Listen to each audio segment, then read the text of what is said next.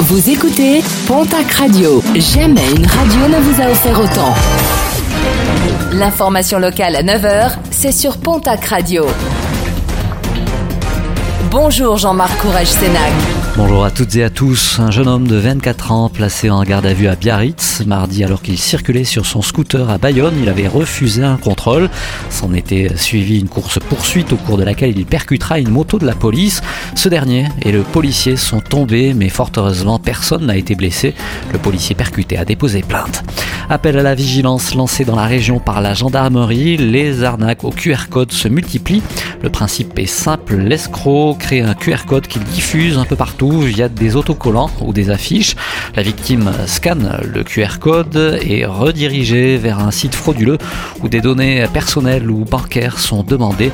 Il est recommandé de ne jamais scanner de QR code inconnu ou de le faire avec une application mise à jour et sécurisée.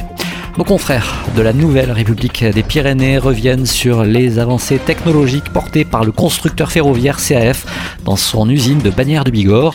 Ainsi, tous sont fabriqués les rames de la nouvelle ligne de tramway de Montpellier et de sa métropole. Des rames connectées qui font appel à l'intelligence artificielle.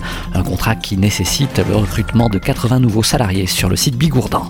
Une reprise en main salutaire, celle du Festival des créations télévisuelles de Luchon, suite à de grosses difficultés financières rencontrées par le précédent organisateur et des impayés qui ont plombé les comptes de plusieurs entreprises locales, la mairie de Luchon a décidé de reprendre la direction générale du festival.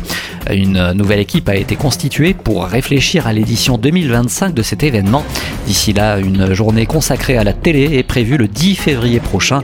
Luchon Télé d'un jour au programme projection, séance d'autographe et mise à l'honneur d'une personnalité. Et puis 3 589 534. Le chiffre du jour, c'est le montant cumulé en euros des gains remportés l'an dernier du côté du casino de Pau. A noter que l'un des plus gros gains émane d'une machine à sous avec pas moins de 65 000 euros remportés par un joueur en décembre dernier.